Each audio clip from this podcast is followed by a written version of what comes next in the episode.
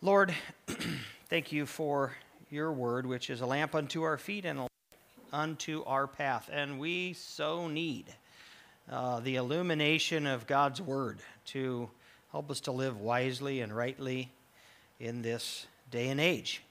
And so open our eyes and open our hearts and minds to your will for us and, and show us why it is better. In Jesus' name we pray. Amen. When I was a junior in high school, uh, I was ranked fourth in the state as a wrestler.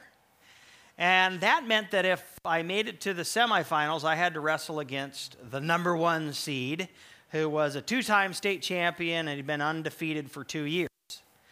And so I was going to face him in the semifinals. And so I needed a, I needed a, a plan of action, a battle plan. And I needed to study my opponent and know what moves he was going to make in order to counter them. And this guy was the best in the state for on the mat wrestling. You didn't want to be on the mat with him because he was taller than I and a master at the cradle. And the cradle's where when you, you kind of take the head to the, to the leg, you wrap the guy up and boom, put him on his back. And this guy was like a spider, and he would wrap you up in the cradle and uh, turn you to your back. So I knew I do not want to get on the mat with this. I didn't want to go to the mat with this guy. Now, I fancied myself as the best in the state on my feet. And so my game plan was stay off the mat and just do a feet game. So I decided I'm going to just take him down, which gives me two points, and let him up, which gives him one point. And I'll just do this all day. And then I win. It was a great idea. Well, it went it went according to plan for the first two periods. I scored four takedowns, so I was eight points, and he had four escapes. I literally would hit the mat and then push him. I'm like, I am not giving you any chance to touch me when we're both down on the mat. So I'm going at third period, going into the third period, eight to four, I'm up. And then he gets the option to choose his position. And of course, he chooses on top, which means I have to sta- uh, start down on all fours. He's on, on top. And whistle blows, and I cannot get out. I cannot escape this guy. Sure, sure enough, even though I have been practicing to counter the cradle, somehow my head goes to my knee and he cranks me over. And so the ref is counting uh, back points. So you, once your back gets exposed to the mat, the ref begins to count. One, two, three. Three seconds gives him two points. Four, five seconds gives him three points. It's now eight to seven. I'm ahead by one point, and he's still got me. And so he can't, he can't score any more points. He can pin me, but he can't score more, more points unless he goes the opposite direction or changes his move. So uh, I know what he's going to do, which is he is going to try to hold on to that cradle and take me the other direction. And so I, I've been practicing how to counter, the, which is really just go as big and wide as you can and tight as you can. And I, 35, 40 seconds left in the match, I'm like, I'm praying like crazy.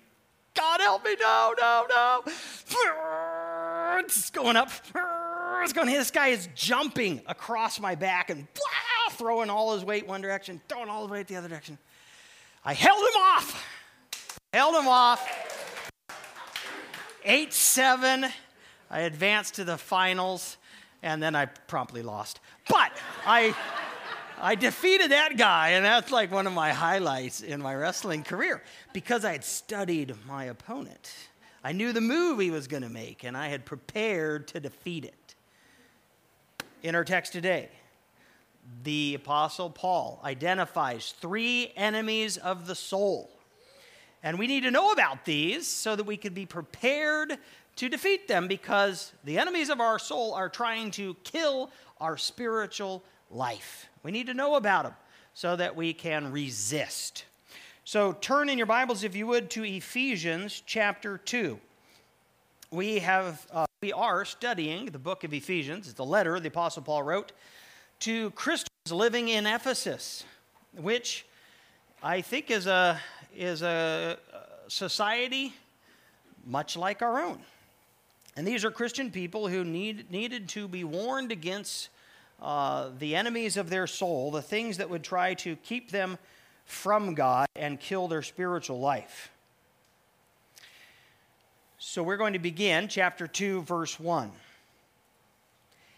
And you were dead in the trespasses and sins in which you once walked, following the course of this world, following the prince of the power of the air, the spirit that's now at work in the sons of disobedience, among whom we all once lived in the passions of our flesh, carrying out the desires of the body and the mind, and were by nature children of wrath like the rest of mankind but God. Verse 4, that's what Pastor James gets to preach next week. But God, and praise God that He intervened because we were dead spiritually. Stone cold dead. And that would have been the state if God didn't intervene. So next week, Pastor James is going to preach verses 4 through 9 and talk about the great salvation God accomplished for us in the person of Jesus Christ. By the way, I want you to get the most out of this series, and I've been telling you three things you can do to get the most out of the series. Number one, don't miss the sermons. If you can't be here physically, you can catch them online. Number two, read and reread the letter of Ephesians. You can do the whole thing in 30 minutes. You want the language, the image, images, and the truth of Ephesians to be tumbling around in your head and heart. And frankly, that gives the Holy Spirit more ammunition with which to transform us into the image of Jesus Christ. And then finally, take advantage of the online Bible study that we've purchased with Right Now Media. So we have purchased access for all of our people for Right Now Media. It's kind of like Christian Netflix. And there, is a, there are a number of online Bible studies through Ephesians. And if you don't know how to get access to that, just talk to Pastor James or me, and we'll let you we'll give you access. But the Bible study we're recommending is by J.D. Greear on Ephesians. It's, it seems to be excellent. All right, back to verse 1. Now, the three enemies of the soul that Paul identifies here are the world, the devil, and the flesh. The world, the devil, and the flesh. And you were dead in the trespasses and sins in which you once walked. Who's the you? Uh, the Christians in Ephesus, most of whom had been born as Gentiles uh, without hope, without God in the world, but then they became followers of, of the Messiah, Jesus Christ. Uh, but and Paul's talking here about uh, their life before becoming Christians which was characterized by death, spiritual death. They were spiritually dead, even though many of them had been quite religious and very concerned about the spiritual life. But they were actually dead despite their uh, going to the temples and despite all their religious deeds. They were alienated from God. The life of God was not at all uh, a part of their existence. So you can be a very religious person and you can be spiritually dead. And that's the way uh, that's the way these Ephesians were before they came to Christ. And that's the way we all were. We all start out life dead spiritually. And it's only when we repent of our sins and put our faith in Jesus Christ and, and become indwelt by the Holy Spirit, as he talked about in chapter 1, do we become alive to God. But apart from Christ, it's just death and only death spiritually. And you were dead in the trespasses and sins in which you once walked. Now, the word trespass has the idea of going beyond the bounds that God has established, you know, breaking his law, uh, doing what he said not to do. And sins is a little bit more of a generic term describing uh, the life that is flows out of uh, a heart of rebellion and disobedience to God. But together, trespasses and sins, they just describe uh, a life that is lived contrary to the will of God. And so the spiritual deadness came about through their sinfulness, and it was also evidence. Their sinfulness was also evidence of their spiritual death. You were dead in the trespasses and sins in which you once walked. Now, this is a very, very important spiritual principle that we need to understand. Sin kills spiritual life. Sin kills spiritual life. I think there are way too many Christians who are casual about their sin. And they have so de- defined, uh, they've defined the Christian life as being all about belief, having right theology. It's absolutely important to have right theology. But right theology is intended to result in right living. And sin brings death. And, and the, the Paul's assumption here is that you once walked this way. This, this used to be the way you lived, but now you live differently. But as we go through this, I think we will all be convicted, I'm sure, that unfortunately, uh, even though Christ died to set us free from sin, we are allowing the enemies of the soul to have some control in our lives. And you know what that does? It robs us from the spiritual life that God wants for us. You, you cannot have the spiritual life God wants you to have and, and, and engage in sinful behavior. The Christian life is not just right theology, it's right practice as well. And what we do matters. What we do body matters, we think, what we say, how we treat other people, direct impact on our spiritual life. It does. Sin kills spiritual life. And for the Christian, our sin doesn't separate us from God. It, we're not, we're, it's not like we're no longer His children, but it will bring down His discipline and it will keep us from the life uh, enjoying the abundant life that He wants for us.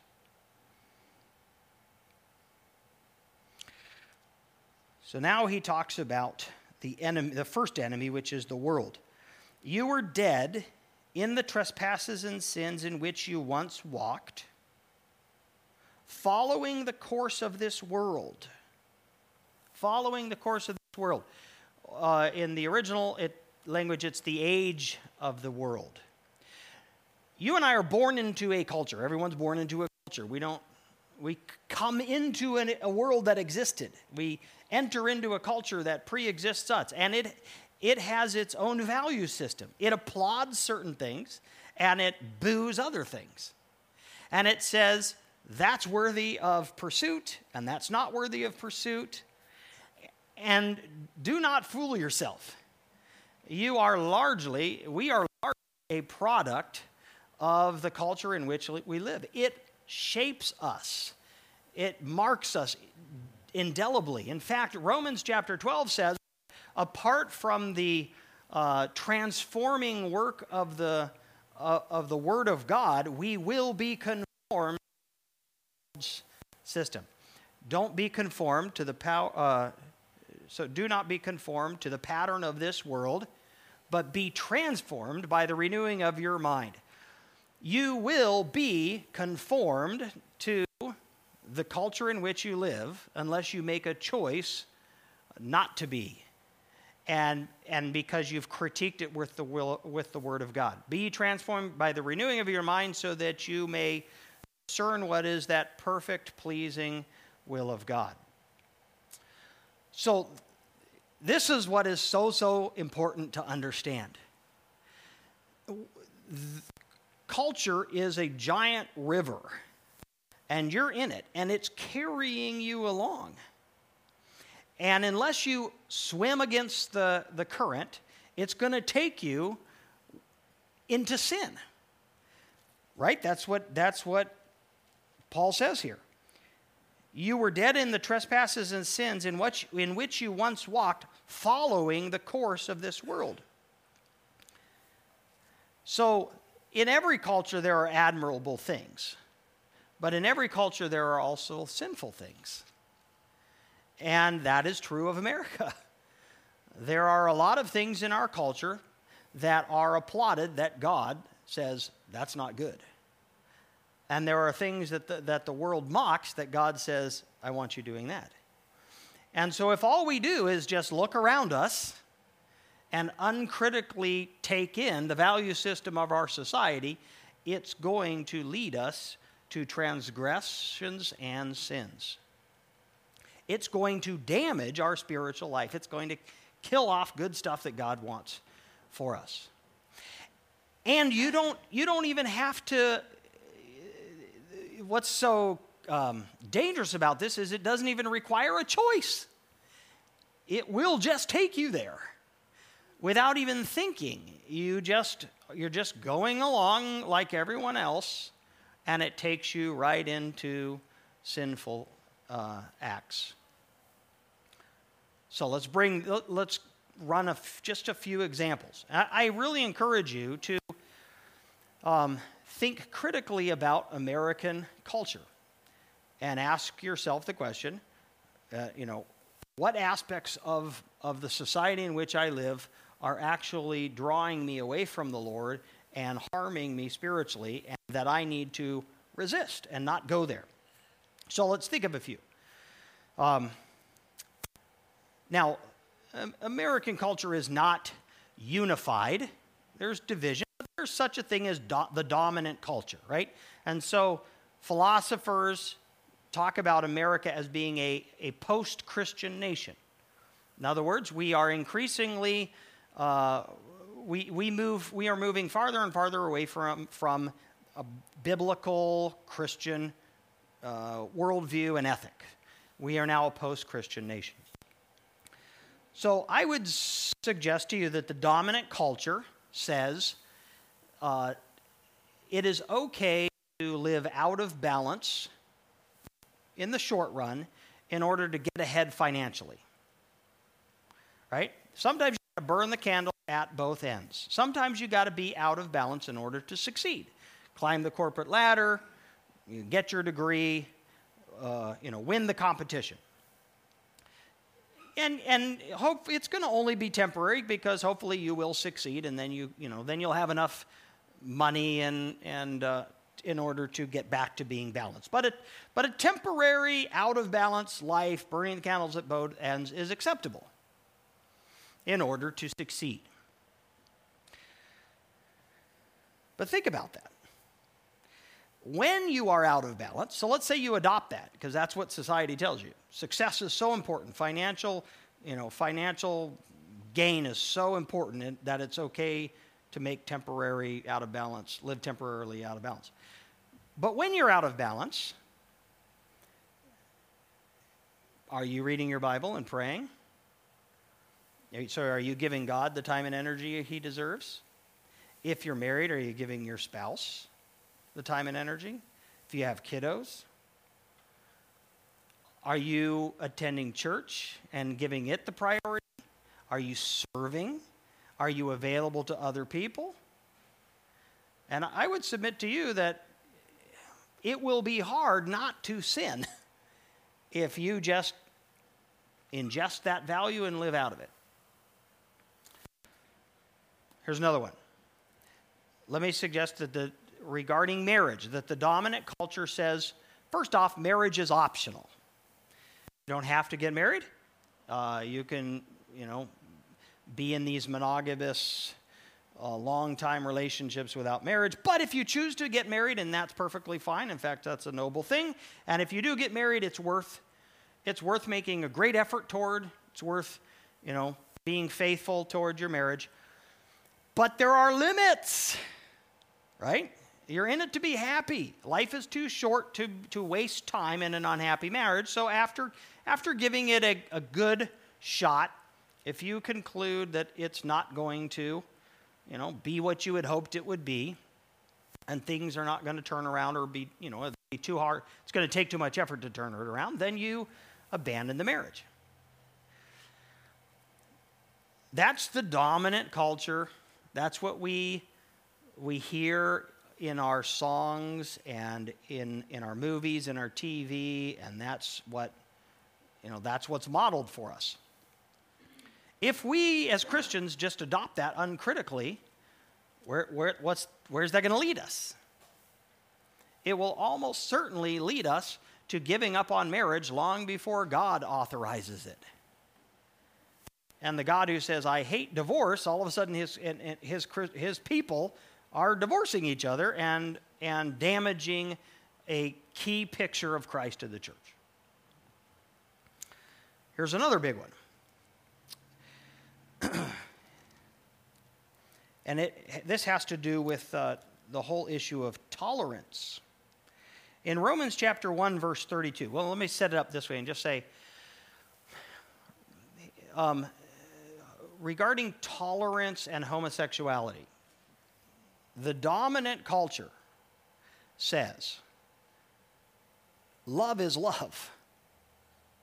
And limiting other people's pursuit of love is you know, mean spirited, it's bigoted. It's who, who are you to, to tell other people they can't go find love where they want to find love? And it's actually wrong to do any, you know, at a minimum, keep your mouth shut. And it's more noble to applaud people as they seek to find love. And yet, and, and that is absolutely, that is the dominant culture. We are, be, we are, this is being pushed constantly, constantly. And our young people, especially, this is what they hear.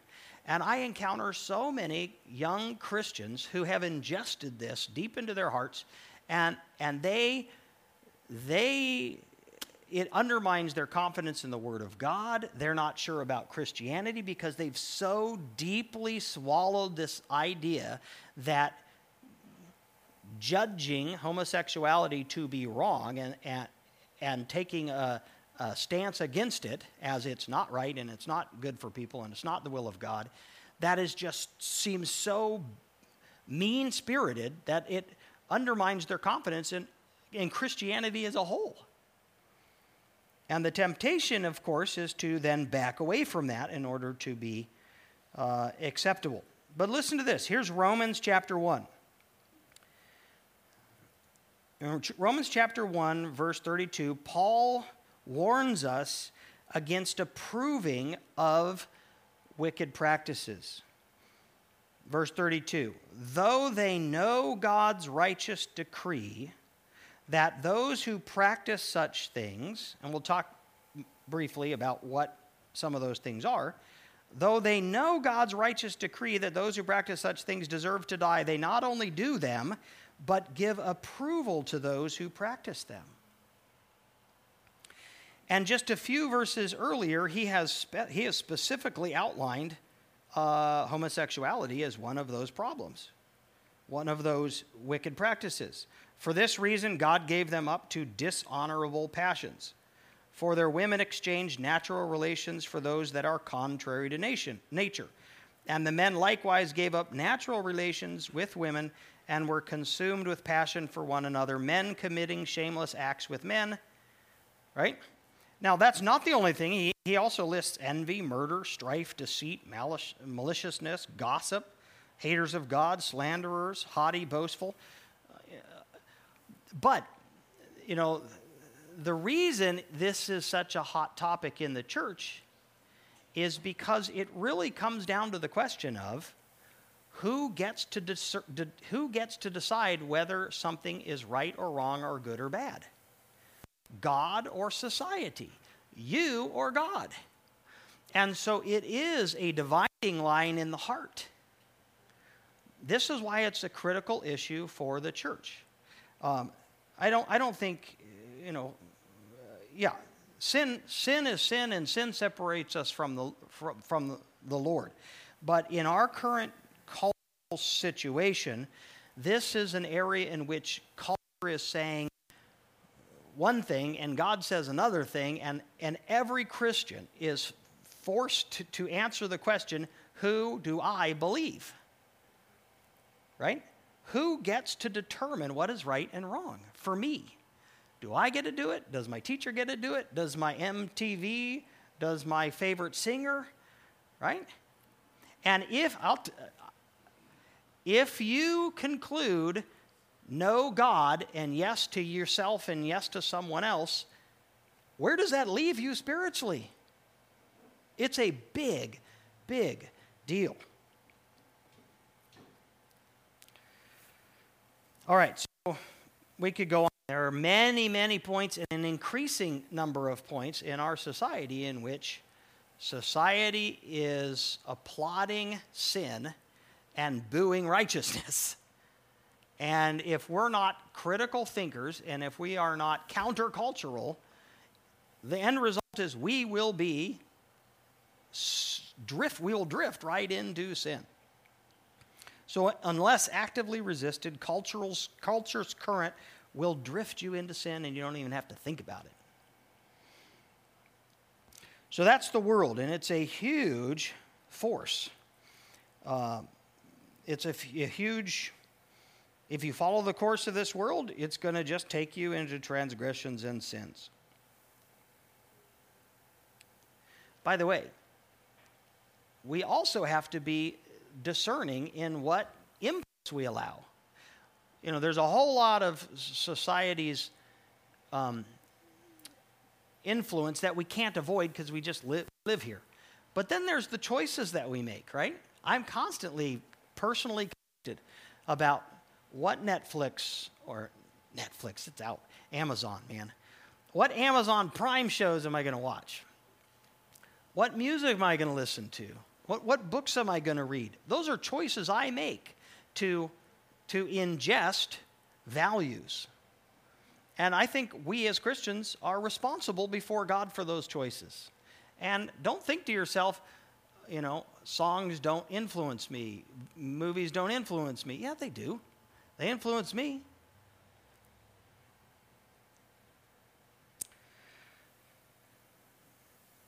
You were dead in the trespasses and sins in which you once walked, following the course of this world. Implication being, you Christians have stopped following the course of this word. You become countercultural. You've allowed the word of God to transform, to renew your mind and transform you. Here's the, here's the devil following the prince of the power of the air, the spirit that is now at work. And that, that's the same word that is used to describe the work of the Holy Spirit. So the devil is energetically at work in the sons of disobedience. For what purpose? The devil's purpose is to keep you away from God, to keep you spiritually dead. I've heard it said that the, the most dangerous place to be is on a battlefield and not know it. You have an enemy who is energetically working to keep you from God and from the life He has for you. Don't be naive. He works through the world system, absolutely. He's, he's putting ideas out there, He puts temptations in your way. He desperately wants to keep you from the life that God has for you. He wants to handicap you as a Christian so you're ineffective in the spiritual battle, and on on. Now, in chapter 6, Paul's going to talk about that spiritual battle and tells us how to resist the devil. And so, you know, we'll deal with that more when we get there. But at this point, just, just understand that you have an enemy who is hell bent on uh, hurting you spiritually. And God does give us the, the tools and the power to resist by His Spirit. So we've talked about the, the first enemy of the soul is the, the world system. The second enemy of the soul is the devil, and the final is the flesh.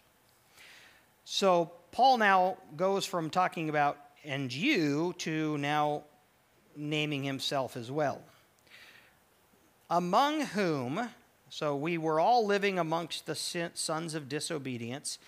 By the way, that's that is a another description of the unbeliever, the sons of disobedience, which it's a way of saying people whose whole life can be characterized as disobeying God.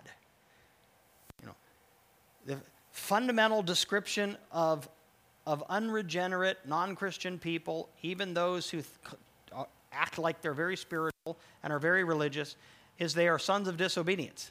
because their whole life is characterized by as disobeying God.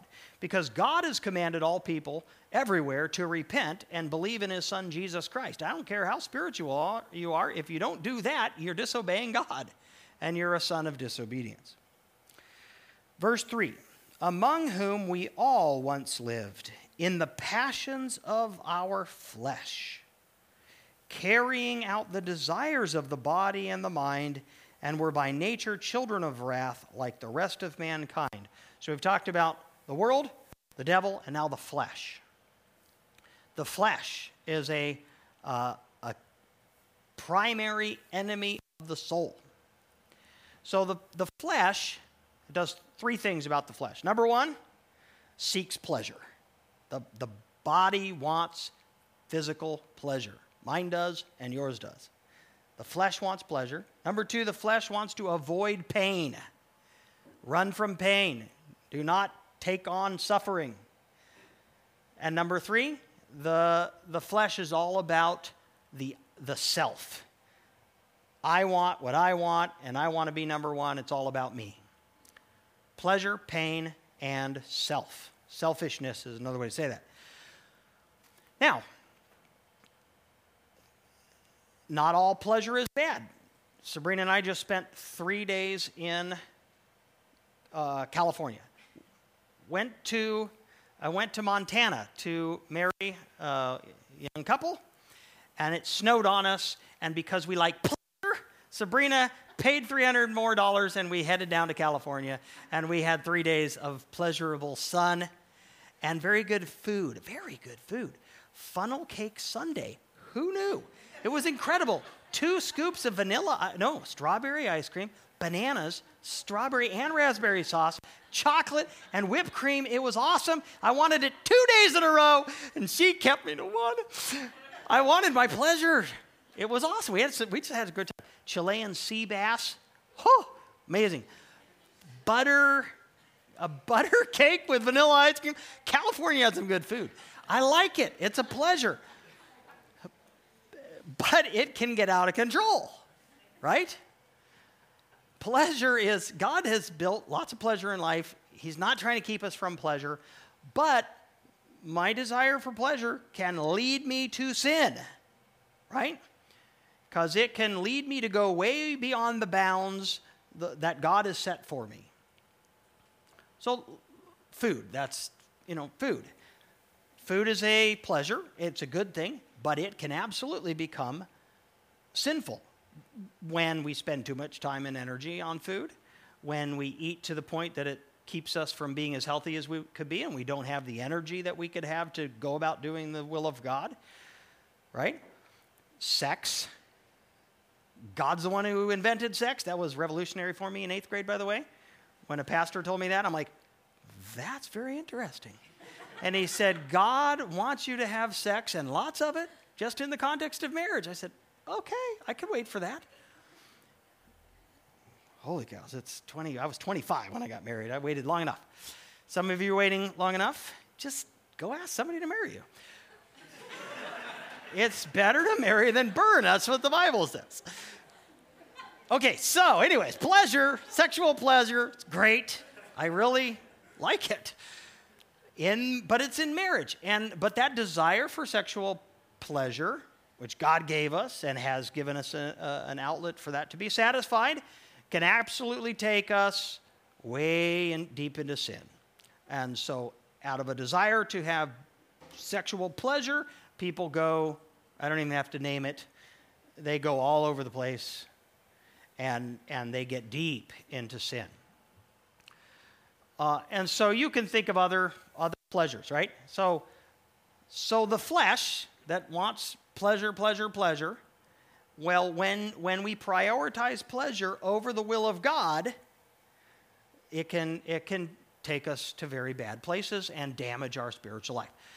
Number two, uh, the flesh wants to avoid pain. Of course, right?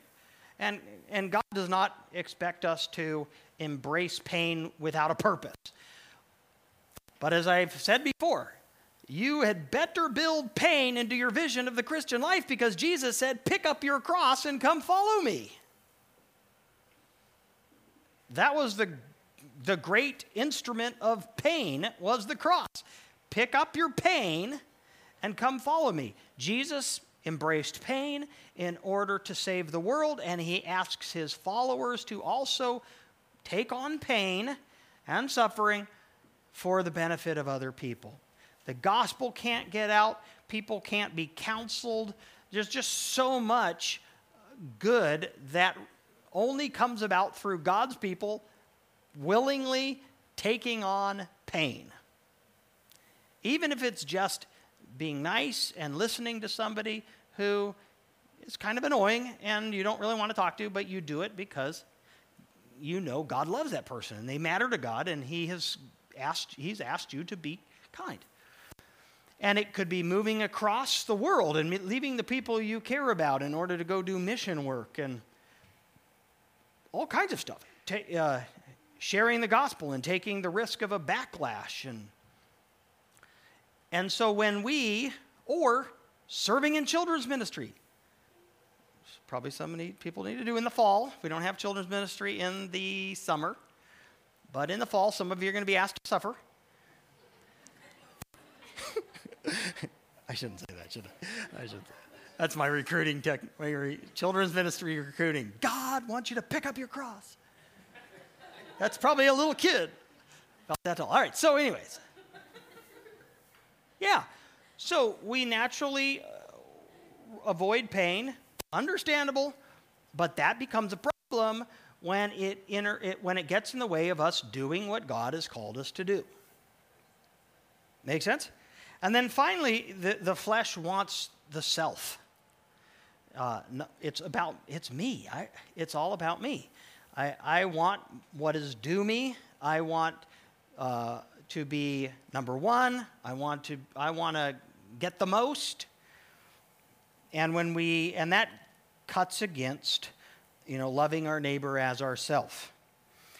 So here's a list uh, of the flesh in action. The works of the flesh, Galatians chapter 5, verse 19 and 20. You might want to write this down. You might want to meditate. You know, we meditate a lot on what follows, the, but the fruit of the Spirit is. Uh, but maybe we should memorize 19 and 20 so that we can flee from these things when we recognize ourselves giving into this. Now, the works of the flesh are evident. He's, what he's saying there is, I didn't even have to think very long to write this list down. It just came to me because I deal with this. Sexual immorality, impurity, sensuality, idolatry sorcery, enmity, strife, jealousy, fits of anger, rivalries, dissensions, divisions, envy, drunkenness, orgies, and things like these. In other words, there's more. I warn you, as I warned you before, that those who do such things will not inherit the kingdom of God. What we do matters, and it directly it affects our spiritual life. The world, the devil, the flesh, these are enemies of the soul. They're constantly battling. They're constantly trying to kill the spiritual life that God is producing in us by His Spirit. We have to be alert and resistant.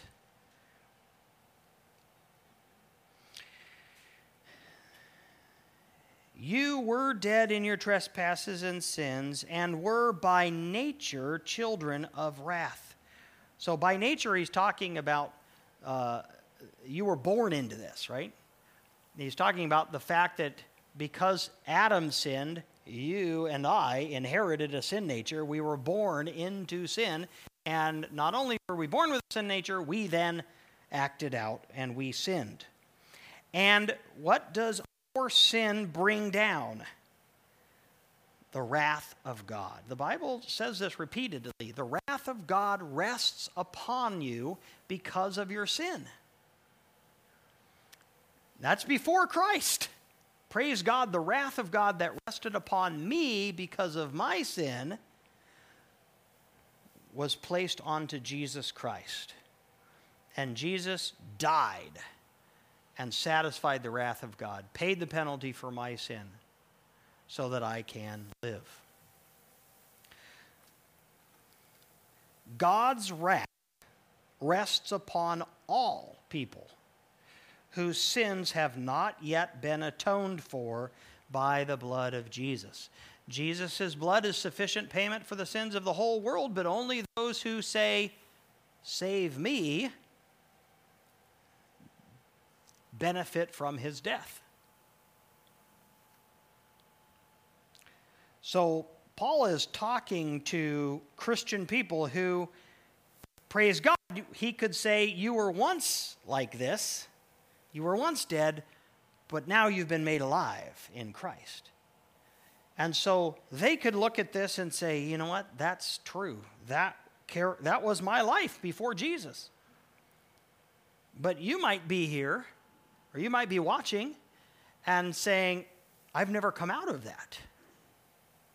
That's still me. It doesn't have to be. And that's what James is going to talk about next week. But God made us alive in Christ. God, despite that was our situation, but God acted on our behalf so that we could be made alive. And, and that's the gospel, the good news that, that God, in the person of Jesus Christ, left heaven and he came to earth and he, and he died upon the cross to take upon himself the punishment for our sin. And because he died, we don't have to die. By his stripes, we are healed. And we can be reconciled to God, not by becoming super good people, because none of us will perfectly resist the, the world, the flesh, and the devil. None of us will. We will never be good enough.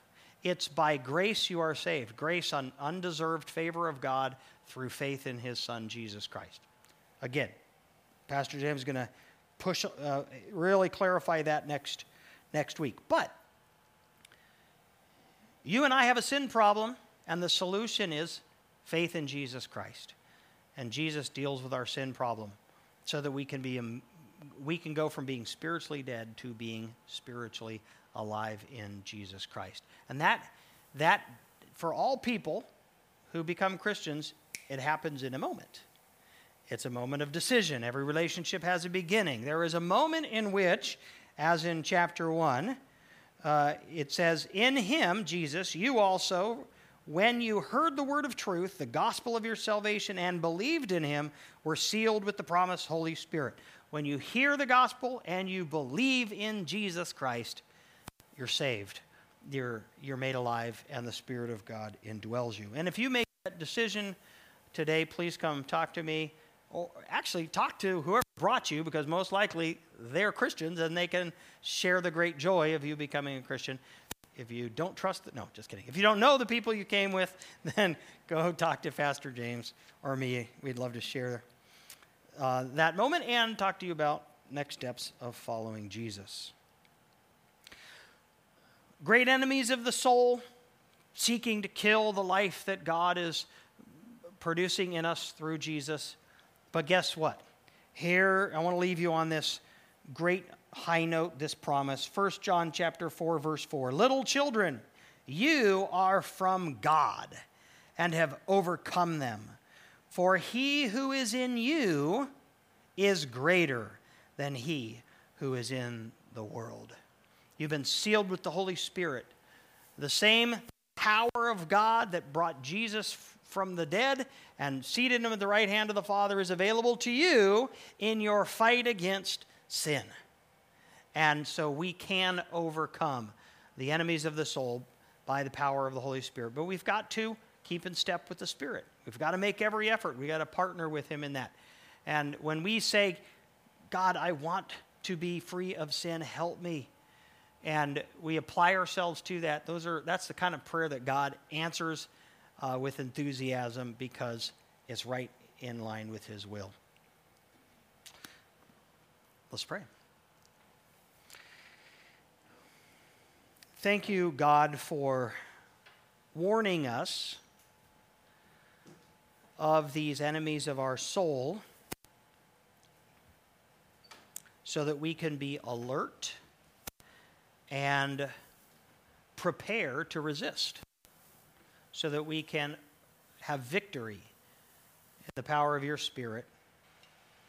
Lord, I have uh, your word testifies to it, and I have tasted and, and seen that the more sin I get out of my life, the happier I am.